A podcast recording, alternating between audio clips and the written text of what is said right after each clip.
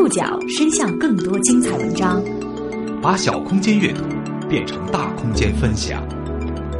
报刊选读，报刊选。把小空间阅读变成大空间分享，欢迎各位收听今天的报刊选读，我是宋宇。今天为大家选读的文章综合了《新京报》《人物》杂志二零一四年九月号的内容，我们将一起来说一说高考状元争夺战。又逢一年高考招生季，为了争抢高考优质生源，清华和北大年年暗自较劲。不过今年，两校招生组从暗斗升格成了明斗。六月二十八号，北大和清华四川招生组微博公开掐架，引发众网友围观。虽然这架吵得跟全国百分之九十九的考生都没啥关系，但撒谎、加压、买考生的字眼还是刺激着众人的眼球。清华、北大为何要争抢优秀生源？这场争夺战会持续到何时？今天的报刊选读，咱们将通过去年天津市理科高考状元的经历，一起来了解高考状元争夺战。二零一五年各省的高考成绩陆续出炉了，高校招生工作也逐步展开。作为中国最顶尖的两所大学，清华和北大的招生组使出了浑身解数抢夺。高分考生，今年两校抢生源的消息来得有点早。在高考查分系统尚未开启之前，重庆今年高考文科状元刘南峰就接到了北京大学重庆招生人员的报喜电话。当时接到电话的刘南峰还在成都游玩呢，本可以坐动车回重庆的，但是为了表达诚意，北大方面执意派专车去成都接刘南峰，导致刘南峰回重庆的时间被多耽搁了四个多小时。不仅仅是专车接送，前两天在广东直景中学，为了争抢该校全省高考理科前十的高三十四班学生叶童，北京大学的两名招生老师和清华大学的招生老师之间还发生了拉扯。而在六月二十八号，这场争夺进一步升级，北大和清华四川招生组在微博上掀起了骂战，互相指责对方砸钱抢自己的新生。六月二十八号上午八点十三分。实名认证为北大四川招生组的微博称，某校招生组给文理科前十选择北大的考生挨个打电话，称北大欺骗了他们，不会满足他们的专业志愿。在此，我们回应：一，招生组承诺一诺千金，目前报考各个专业的人数也十分合理，没有任何不满足的可能。第二。从近五年的历史看，恰恰是某校多次毁约，没有兑现其承诺，请不要继续骚扰北大准新生。这条微博发出之后，清华大学四川招生组也做出了回应，称北大招生老师不断的骚扰已经填报清华的某文科两到五名的考生，并且许以重金，直指北大砸钱抢清华的新生。清华招生组的回应让微博互掐升级。北大招生组立马就回击：“兄弟，过去五年你们砸钱买走的唐某、郭某，还需要我讲吗？我们也再次说明，拿分来跟北大谈钱的门儿都没有。”不过很快，北大、清华、四川招生组分别删除了上述微博。清华大学四川招生组在十一点二十分留言：“本组今后要谨记，君子不失色于人，不失口于人。”而北大四川招生组则在上午十一点五十分留言：“系统关闭，咨询结束。”这场电光火石的口水仗就此打住了。这已经不是清华北大第一次因为招生发生摩擦，多年来在各大名校间关于优质生源的争夺战向来激烈，只不过以往的明争暗斗不在台面上进行而已。去年的这个时候，天津市理科高考状元商恒就经历了这样的争夺。报刊选读继续播出高考状元争夺战。在往年，清华和北大之间的高分考生争夺暗战有多么激烈呢？让我们把时钟拨回到一年之前。二零一四年六月二十二号深夜，距离高考出分不到十二个小时。天津市区以北的宝坻区城南，宝坻区人民医院骨科大夫商福清的手机响了。一条来自儿子商恒的同学家长的短信：“恭喜得高考状元。”他有点懵，没敢信。差不多同一时间，儿子商恒从房间跑了出来，告诉商父亲：“班里的 QQ 群上有人说了，他考了六百九十九分，看着像状元。”他记得，当天晚上全家人就开始商量，如果消息属实的话，第二天去北大、清华参观一下。差不多同一时间，清华大学天津招生组范宝龙老师接到了招生志愿者王坤的电话，后者告诉他，通过保底一中的老师获悉，二零一四年天津市理科第一名疑似出现在这里，考生叫做商恒。他问范宝龙，要不要采取什么行动？有着超过二十年招生经验的范宝龙对此将信将疑。第二天才出分呢，第一名不可能这么早出现，他只是。明早再说。当天接近凌晨，一位来自北大招生组的老师就打电话到商家，邀请他们去北大参观。商恒答应了。第二天一早，他和母亲、表姐坐上了北大派来的车，前往北京。那时，清华招生组正在八十公里外其进驻的天津第一饭店吃早饭。志愿者们开玩笑似的商量：如果真的出在保底一中，应该派谁去游说？志愿者王坤再次联系到了范宝龙，他有点着急。保底一中的老师告诉他，北大昨天晚上已经登商恒家门了。招生组成员、清华大学土木工程系副教授李全旺说：“我想啊，那状元就是真的了，因为已经开始行动了。”作为保底一中毕业的天津人，李全旺负责清华在这一地区的招生。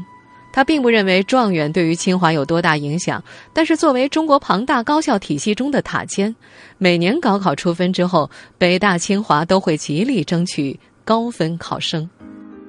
在不久前公布的《二零一五中国高考状元调查报告》当中，有这样一组数据：高校方面，北京大学最受青睐，累计有七百八十四名高考状元就读；清华大学屈居第二，两校共录取超过一千四百名高考状元。另外，复旦大学、中国科学技术大学、香港大学位列第三至第五名。从这组数据，我们不难发现，大部分的高考状元都流向了这两所学校。能招到多少第一名？能招到多少各省前十名？文理科分数线是否比对方高？这三条似乎成为外界衡量两校招生成果的默认指标，尤其是后两项更为重要。即便最近几年教育部叫停炒作。两校不再对外公布招收的第一名数目，但是媒体对于高分学生去向的追踪，还是给了他们无形的压力。清华招生志愿者霍燕说：“这基本上啊，第一天出分就知道状元是谁了，立马直接杀过去，就是几个老师过去，最好直接就能把他说动来我们清华看一下呀。然后基本上来清华看了，你就别出去了。”霍艳戏称，这种邀请高分考生参观学校的做法叫做“绑架状元”。他说：“像往年，比如说被北大接走了，那他们就完全别想了。”二零一四年六月二十三号早晨，关于商恒考取状元的消息传开了。商福清没跟儿子去北大，他要去医院上班。但在接了几个恭喜电话之后，他调转车头，决定去保底一中确认一下。在那儿，商福清遇到了代表清华姗姗来迟的李全旺。他告诉李全旺，商恒已经去北大了，但是同时答应可以带商恒到清华去看一看。九十公里外的北京，上午十一点，燕园，商恒在北大招生老师马林的陪同下参观了光华管理学院和元培学院。商恒很喜欢那个操着一口湖北方言的光华管理学院教授，觉得他说话很平实。与此同时，清华招生组的李全旺则带着商父赶回了北京。下午，商家就开始参观清华了。先是经济管理学院，但在商恒这个十八岁的少年看来，和北大光华的教授相比，清华经管的教授说话口气非常大，再加上。长时间的参观和他人的劝说，让这个男孩变得有些不耐烦。他不停的告诉父母：“你别再跟我说了，好烦啊！”清华招生老师李全旺觉察到了这种不快，但是他又不敢把商恒带往自己所在的土木系，他觉得谁会选择土木而拒绝北大的光华呢？他就赶紧把伤痕带到了人称“姚七智班”的清华计算机科学实验系，这是一个伤痕感兴趣的招各省市尖子的专业。那天的晚饭，清华招生组的李全旺邀请商家到清华的西春园餐厅吃饭，北大招生组的马玲也应商母的邀请道喜。马李二人分别坐在了商家爸爸的左右，商恒和妈妈则坐在一块儿。那天的饭桌上一度呈现出诡异的沉默，没有人知道该说什么。不过，针对伤痕的去向，两校招生组倒是定下了君子之约：一定要尊重孩子的意愿。清华很好，北大也很好。那天吃完饭，李全旺趁马林取车的空档，把伤痕拉上了自己的车。他告诉这个十八岁的男孩：“不要拒绝我们的热情了，因为毕竟你考这个分数，你不可避免。人的一生当中啊，也就这么一次，是不是？你要好好享受这个过程。”此时，马玲的车开来了。商家妈妈和表姐上了马玲的车，伤痕和爸爸则坐上了李全旺的车。两辆车，两所中国最著名的高校，一家人穿过沉沉暮色，一路南行，每个人各怀心事。回程的车上，商福清与商恒坐在后排，他听到儿子嘟囔了一句：“我文科理科都这么好，我还是应该去北大。”坐在副驾驶座的李全旺没有听到。二零一四年六月二十三号，高考分数出来了，加上市优干加分，商恒以七百一十九分摘得了天津市理科第一名。第二天，他回到学校填报志愿，他刻意避开了两校老师，但是愿意听取同样毕业于保底一中的招生志愿者们的建议。清华志愿者王坤把他拉到僻静的角落。以中学师兄的身份劝他选择清华的工科，这时北大招生组的志愿者就读光华管理学院的刘星也跟了过来，劝商恒上北大光华。最后这场对话变成了两个大学生之间的较量，商恒一直都没表态，只是在一旁静静的听着。很容易想见，中国的高中生为了进入清华、北大这两所全国最顶尖的高校，会付出何等的努力。但很少人知道，北大、清华的招生人员是如何在长达一年的时间里，从万千的高中生中找到他们、吸引他们、争取他们。报刊选读继续播出：高考状元争夺战。每一年。清华大学招生办都会收到来自全国各地的信件，大多数的人会极力展示自己的不平凡，也期待清华可以不拘一格招人才。清华招生办的工作人员张军记得，有江苏泗阳的高中生寄来了自己的物理学论文。那位高中生在那篇十一页长、涵盖两个物理公式的论文里，尝试以时空的性质为基础去建立宇宙统一场理论。要知道，爱因斯坦用了三十年也没有建立啊。还有，广东海丰一位三十五岁的女士曾在信里说，她在奶奶的影响下对经济产生了浓厚的兴趣。这几年，她一直在给习近平总书记提建议，希望招生办能够让她就读清华经济系。张军还接待过一位穿假貂的中年女士好几次，他告诉招生办的工作人员，习主席派遣彭丽媛去北大，派遣他到清华来探讨自己儿子就读事宜。张军有些无奈，我有时候就在想，到底这个人是因为想上清华而神经了，还是因为神经了之后才想自己可以上清华？在一年当中，除了应付这些令人啼笑皆非的自荐生。高校会把主要精力放在网罗遍布全国每所定点中学的每个各自看好的尖子生，一格一格招人才。每年八月，清华和北大的招生人员就开始忙着筹备暑期夏令营了。全中国最优秀的准高三学生到大学去体验生活、参观学校、听讲座，两校都希望能够早些在学生的心里栽种出北大或者清华情节。所有参加暑期夏令营的同学会被一一摸底，志愿者们会详细记录下他们的学校成绩、性格、喜好，描述的文字很细致，类似于白白净净的小男生，还有什么高二期末分班综合第一，还有公认的学霸等等等等。不少招生老师已经把他们当做了自己的学生。这样细致入微的招生工作几乎要持续一整年。到了十一月。清华大学土木工程系副教授李全旺会带着一个领军计划的名额回到自己的母校天津市宝坻区第一中学。领军计划是清华自二零一一年百年校庆之后开始实施的特殊自主招生计划，面向的是最优秀的应届高中毕业生。北大也有与之对应的特殊自主招生，叫做中学校长实名推荐制。这项自主招生政策在面向社会公示的前提下，各校校长可以实名向北大推荐优秀学生。经过中学校长实名推荐的学生，可以成为高校自主招生的直接候选人。不过，这项推荐计划自从2010年推出以来，一直引发不少争议。在今年三月份，它被改成了博雅人才培养计划。它取消了学校限制和推荐名额，扩大了选拔范围。学生自愿报名，由北大本科招生专家委员会组织专家对申请材料进行评审。清华的领军计划，则是由招生老师同学校推选出的优秀理科生一一座谈，了解哪个学生更加符合清华的期许，最后推荐谁是由学校说了算。这让参与选拔的学生有一种被挑选的感觉。到了第二年一开春，两校的自主招生就开始了。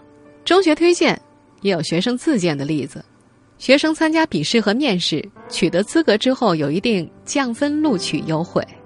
不过最近几年，这两所学校都会把面试的日子选在同一天。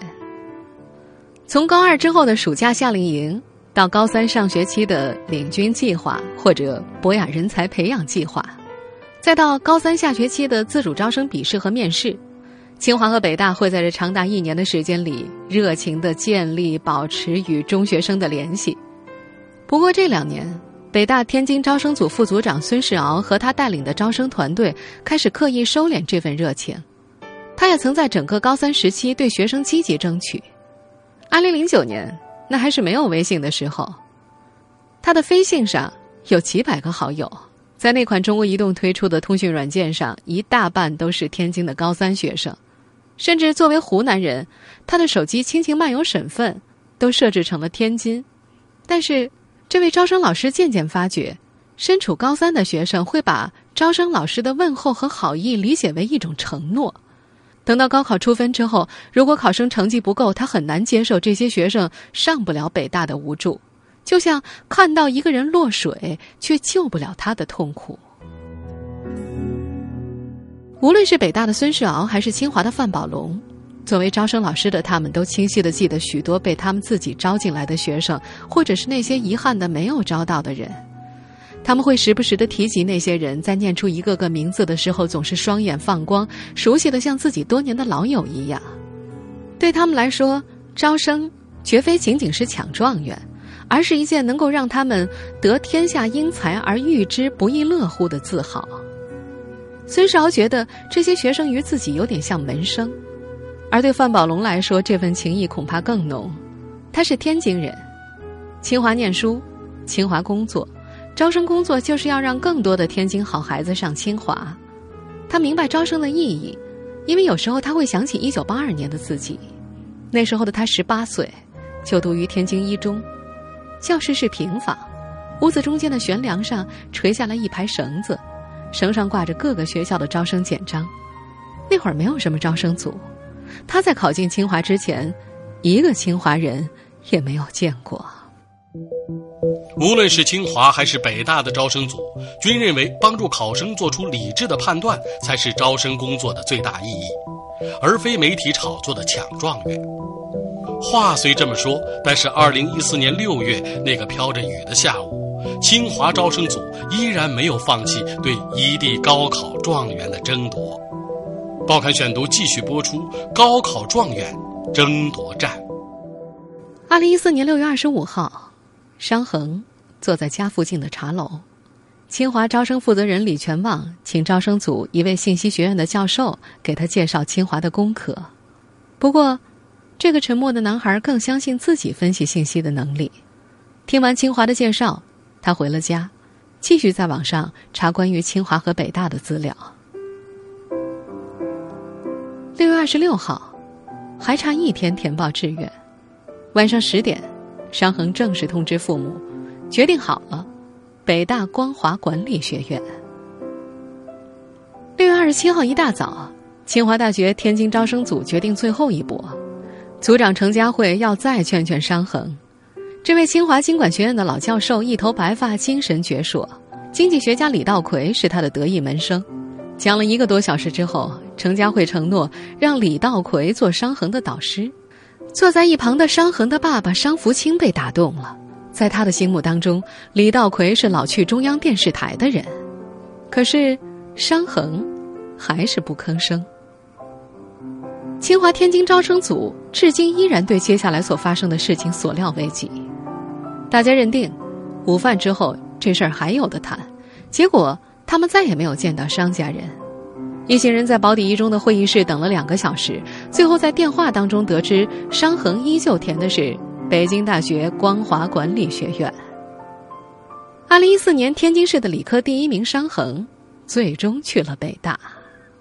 学校的气氛是他选择北大而放弃清华的原因。自由民主，赢了严谨朴素。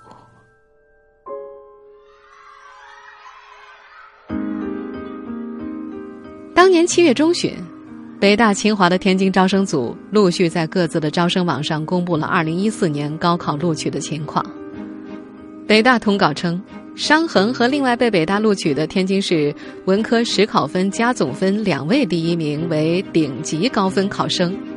清华通稿则强调，整体水平最高。那年，天津市的前十名，清华录取了理科的九个，北大录取了文科的九个。录取分数线，理科清华高了北大四分，文科北大高出清华一分。二零一四年的高招工作就这样结束了。不过，在商恒的眼里，从二零一四年六月二十二号得知成绩到最终确定志愿，那六天是他高中三年最黑暗的日子，比备战高考还要累。也就高兴了那么一小会儿，然后立刻就不高兴了。他就想，为什么要考状元？为什么要考状元？为什么要考状元呢？商恒的班主任也被折磨了一通，他完全没有料到北大清华的拉锯战可以如此的激烈，跟讨价还价似的。然而，在北京大学招生组的孙世敖看来，招生乱象的成因不在高校，相反，高校也是受害者。长期以来，社会对高校招生质量的评价是见分不见人，很多考生和家长也是根据高校提档线和专业录取分来评判高校的强弱和专业的优劣。在这种价值判断体系之下，高校尽管万般不愿，也被裹挟到了这场生源争夺之战之中。而这场争夺战在二零一五年爆发的更加激烈，以至于在六月二十八号。清华和北大招生组在微博上爆发了一场令全国人民围观的微博骂战。教育学者熊丙奇将这种争夺归责于高考制度，他表示，现在只有高考一个统一的方式，因此分数不仅是社会大众关注的焦点，也是大学关注的焦点。录取人数实际上就是按照分数来排的，所以这就导致了名校招生的竞争越来越激烈。直到今年彻底爆发呀！熊敏吉也强调，这件事可以看出，如今我们的自主招生制度很不完善。好的学校有这方面的需求，但是在操作上，学校受到限制很多，这也导致名校只能够通过这种抢生源的方式来获得高分考生。北京大学招生组的孙世敖说：“我们不想这样，想必清华的范老师他也不想这样。”只要制度不变，社会对待北大清华的期待依旧，他们的招生标准就没有多少余地。双方都是困在局里的人。